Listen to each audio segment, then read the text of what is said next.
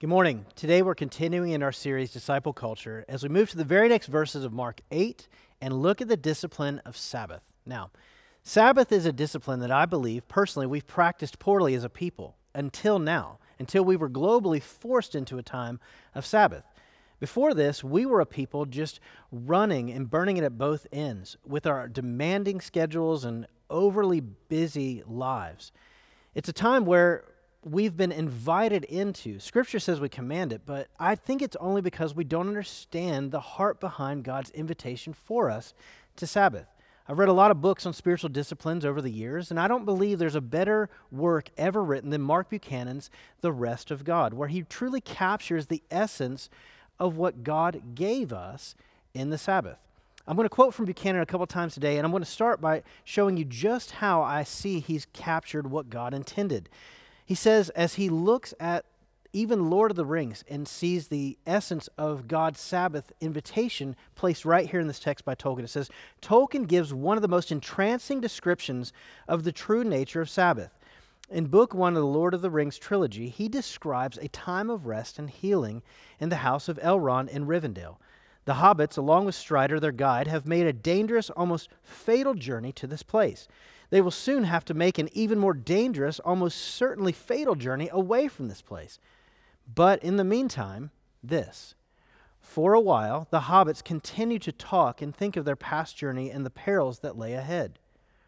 But was this was the virtue of the land of Rivendell, that soon within it all fear and anxiety was lifted from their minds. The future, good or ill, was not forgotten, but ceased to have power over the present. Health and hope grew strong within them. They were content with each day as it came, taking pleasure in every meal, in every word, and in every song. The future, good or ill, was not forgotten, but ceased to have power over their present. That's Sabbath. Sabbath is referenced better, commanded twice within Scripture. It says that we are to observe the Sabbath and keep it holy in Deuteronomy 5. That word observe is really meaning to anticipate, to look forward to, to have a plan and intentional time that you are aiming towards. And then in Exodus 20, it says that we're to remember the Sabbath and keep it holy. That is to not forget the rest of God, His words, and His actions that He has shown us and spoken to us over time. If this were to become a literal day within our week, as history has has pronounced it, then it would be a day that we would be commanded to anticipate and look forward to for our good, and out of it be, di- be directed to apply those things that God has spoken to us and shared with us in rest and apply them to the rest of our week. So we would anticipate a Sabbath time, and then out of it we would operate. Buchanan goes on and he says, Sabbath is the one day, it is a reprieve from what you ought to do. Even though the list of oughts is infinitely long and never done, oughts are tyrants, noisy and surly, chronically dissatisfied. Sabbath is the one day you trade places with them. They go into the salt mine, and you go out dancing. It's the one day when the only thing that you must do is not do the things that you must. You are given permission, issued a command, even to be blunt, to turn your back on all those oughts. You get to willfully ignore the many niggling things that your existence generally depends on and is often hobbled beneath so that you can turn whatever you've put off and pushed away for lack of time, for lack of room, or lack of breath. You get to shuck the have tos and lay hold of the get tos. It's a day to forget our to do list and create for ourselves a not to do list. As we have been forced into this time of quarantine where we cannot work and formally gather in ways that we have become accustomed, does Buchanan's definition sound familiar to you? Quarantine is a time, if we will take it, to begin the very practice of Sabbath, a time where we can begin to accept the invitation of God to rest in Him and to stop being slave to our schedule. Today, we're going to turn our attention to Mark 8, and again, we're going to remember that this was the time where Jesus had ministered with the Gentiles, that He had them literally eating out of His hand. last week we saw how he fed the, the 4,000 or tens of thousands, and they were enamored with the very person of Jesus so much so that they had forgotten to eat. They were enamored with him. So he fed them spiritually and physically. And now, as we turn in these next few passages, Jesus is moving back into Jewish country. He's immediately confronted, as he does, by the contentious religious leaders that he left two, three months ago as he took his disciples into Gentile country. Can't you see this picture right here? It's much like the hobbits who stop in Elrond. These disciples are following Jesus, and they've come from a time of contention into a time of rest and this infatuation with Jesus by the Gentiles to come out of it straight back into a time of contention where they're confronted immediately by the Jews. The Gentiles were a time of reprieve, a time of receptivity. And he wanted the disciples to ga- grasp that, to get that, to understand that. And he wanted to see the distinction between the countrymen of his own birth, the Jews, how they had turned away, denied him, rejected him, and even sought and the religious leaders to kill him. Let me read on. It says in Mark 8, verse 11 The Pharisees came and began to question Jesus. To test him, they asked him for a sign from heaven. He sighed deeply and said, Why does this generation ask for a sign? Truly, I tell you, no sign will be given to it. Then he left them, got back in the boat, and crossed to the other side. The disciples had forgotten to bring bread except the one loaf they had with them in the boat. Be careful, Jesus warned them. Watch out for the yeast or leaven of the Pharisees and that of Herod. They discussed this with one another and said, It is because we have no bread. Aware of their discussion, Jesus asked them, Why are you talking about having no bread? Do you still not see and understand? Are your hearts hardened? Do you have eyes but fail to see, ears but fail to hear? And don't you remember when I broke the five loaves for the five thousand? How many basketfuls of pieces did you pick up? Twelve, they replied. And when I broke the seven loaves for the four thousand, how many basketfuls of pieces did you pick up? They answered, Seven. He answered them, Do you still not understand? You see, Jesus in this illustration is taking the word yeast or leaven and he's applying it to doctrine. That's what it represents. Doctrine is practice. And so he says, oh, even a little bit of poor practice can either can ruin a batch of dough. So if you have good practice or bad practice, it can make the entire dough either good or bad. Just a small amount can either raise that dough or ruin it altogether. The first thing he points out is the doctrine or the practice of the religious leaders because they have developed a culture of religious earning. Now, the Pharisees and Sadducees both come to Jesus in this instance, it says, and the Pharisees and Sadducees have nothing in common. You need to, need to understand, outside of a common enemy in Jesus, these two parties, though both aristocratic and leaders within the Jewish body, are not friends. They do not uh, commingle. The Pharisees focused on law and they focused on the practice and the teaching of law. They focused and believed in a resurrection, while the Sadducees focused more on the practical. They focused on finances. They focused on the lack of a resurrection, and they were a people that practiced in the mystical far more. These people do not agree. They, they only have one common thread, and that is a mutual hatred for Jesus. They'd come to him demanding a sign, a proof of sign in the heavens.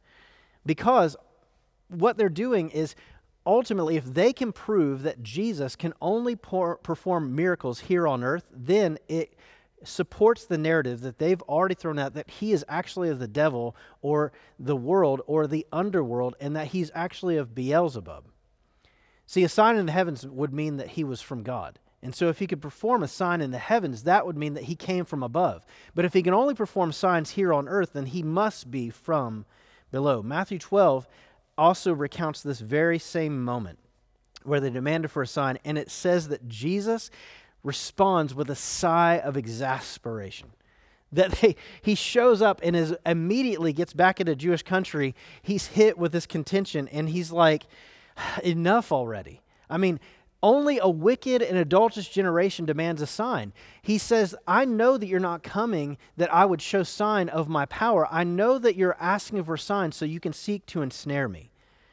And the sad thing is in Matthew 12, it says that they have an ability to determine the weather by looking at the way the sky looks. So he says that they know how to look to the sky, but they wouldn't recognize a sign from heaven if it was directly in front of them. He actually calls them out in Matthew 12 and says, You're better meteorologists than you are theologians because you can't discern the times or the Messiah when he stands directly in front of you. So I'm not going to give you a sign, except the ultimate one. I'm going to give you the sign of Jonah. I'm going to go into the belly of the earth as a son of man, and I'm going to come out three days later defeating ultimately your problem uh, sin, pride, arrogance, and self worship. I'm going to defeat the thing that separates you from God so that you might be drawn into the fold and you might be, for those who would trust Him, known as His finally. And here's the thing it's as if we can gather that Jesus is directing His disciples to be free of this burden, this bondage of a Jewish culture religiously of earning. It is so heavy. In fact, in Matthew 11, just before this exchange in Matthew 12 and Mark 8, it says that Jesus says to him, uh, to, to all people, He says, Come to me, all who are weary and burdened, and I will give you rest. Take my yoke, my doctrine, my practice upon you, and learn from me, for I am gentle and humble in heart, and you will find rest for your souls. For my yoke is easy, and my burden is light. You see, he's asking his disciples and all who would listen to come to him and find relief because Jesus is our Sabbath. He wants them to find relief from the heaviness of religion and the heaviness of a worldliness like the Gentiles had experienced, like secularism. So that's our next point. He wants them to have freedom from the heaviness of, a, of religion where earning is the culture and he wants us to be free of the doctrine of Herod or worldliness. See, the Gentiles were a people that, that Jesus got to introduce his disciples to and their receptivity of him, but they were still secularists. They were people who practiced false religions and self worship. They were heavy with spiritual bondage to false gods. So Jesus is not asking them to turn from Judaism to embrace Gentilism altogether. He's saying, No, I want you to understand an entirely new way. I don't want you to t- exchange the yoke of Judaism, which was heavy, to replace it with the yoke of Gentilism, I want you to abandon them altogether and take my yoke upon you, because it is my yoke alone that is light and without burden and without heaviness. So you see, he presents that in this passage, in this exchange, that people are going to respond and have a adverse response to Jesus. They will either reject him or they'll receive him. And here he points out the two. He says there's a rejection of the religious leaders who, in contention, are trying to ensnare him and ultimately want him dead. And there's a receptivity of his own disciples. And you can see their response is so contrasted. It looks like this that the Pharisees and the Sadducees were literally united in their hatred of Jesus. They had nothing else that was a common thread. But the thing that united the disciples was a love for him. So Jesus brought unity, even on opposing ends. The, the rejection of the religious leaders were drawn together by a mutual hatred of Jesus, while his disciples were united in love for him the religious leaders, with the exposure and the teaching of Jesus, the exposure to additional light drew even greater rejection from them. But the exposure to greater light for the disciples drew them in with a greater desire to learn. They wanted to press in even further to him. They wanted to know precisely what he meant by, the, by his yoke, and they wanted to not miss a word and not miss an action because they, they trusted their master and they knew his way not only meant life, but it, knew, it meant a new way of life, and they were hungry for it, just like those Gentiles were receptive and enamored with Jesus. Lastly, the rejection of the religious leaders when they were exposed to Jesus, it led to only spiritual darkness being deepened. But the disciples and all who would follow him, Their spiritual darkness was dissipated by exposure to Jesus. And the question is this morning which one will you be? How will you choose to respond to Jesus today? Which way? If we answer disciple, then it requires the rejection of the heaviness that comes with legalistic and empty church doctrine. It requires the rejection of worldly lusts as well. It requires rejecting these things to implicitly receive and trust the lightness that's found in submission to the person of Jesus. It brings freedom, a deepened desire to grow in Him, and ultimately a deepened desire to share Him and His love with others because we've received the love He first had for us. John 13 says that that he expects us. This is the new command that he left his New Testament church with that we'd love others as he has loved us. this morning, how much do you find yourself in a tug of war, trying to keep up in this demanding culture of earning? Haven't you found yourself wrestling and, and, and feeling the weight? Isn't it, isn't it heavy for you? to strive to earn favor religiously or to try to keep up with the Joneses secularly, when all the while the Lord is welcoming us into rest in Him regularly. Much like the hobbits were stuck between perilous adventure in their in the recount by Tolkien, they were nearly dead before they came to Rivendell, and then they were certainly facing even more perilous times afterwards. The Bible says that anyone who aligns herself with Jesus, the world will hate you. So there is a storm for anyone who has aligned themselves with light and rejected darkness. We live in a storm. For anyone who is His and in Him, we live in a storm. And so it would make sense that we would find a place, just like they did, of regular rest and reconnection to Him and each other. This is the invitation, the command of Sabbath itself. That we would put a day in our week where we could walk out of the perilous times that brought us into that day, and one that gave us instruction and rest so that we could navigate the perilous times that come in the rest of our week following it. Don't, don't you deserve, don't you just desire a day where you can take a guilt-free nap? This is Sabbath. It's the day that God desired for you. It's a place to rejuvenate by completing your not to do list and turning away from your to do list. Buchanan says this at day's end, spend time in prayerful reflection on your day. Examine your comings and goings, your routines and disruptions, your work, your play, discoveries and disappointments. Think about who you met and who you missed. Think about your moments of aloneness. In all, ask two questions When was I most alive, most present, most filled and most fulfilled today? And when was I most taxed, most stressed, distracted, or depleted? A simpler, more spiritually focused version of the same questions would be this When did I feel closest to God? And when did I feel furthest? It can feel really good to complete a task list. I, am a person who likes to be able to complete my list during the day. But can it also be life giving to have someone remove that list of tasks altogether, if only and only for a moment. That, that someone is Jesus. And that something is Sabbath. I have begun to embrace Sabbath and to take the rest that God not only invited me into, but has commanded that my life deserves and needs. Won't you begin a regular time within your week just to accept His invitation? His command to take a time of rest in Him, find grace and refuel? This morning, it is not a regular practice in our lives when we are in our regular rhythms, but in this time of quarantine, is there not a better time to begin the discipline of Sabbath when everything you knew and everything you were accustomed to has been stripped away. I hope you will, because God did it for your good and for mine. Let's pray. Father, we love you and we thank you so much for loving us, loving us enough to give us Jesus that we could find rest from not only the heaviness of an earning culture religiously but God, the heaviness of an earning culture that worships itself secularly.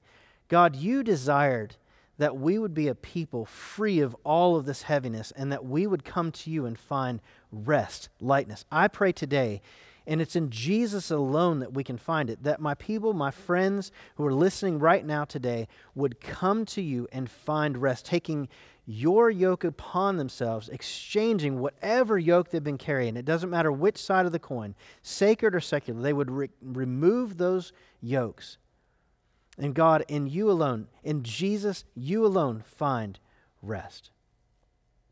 I ask this in your holy name, Lord. Amen.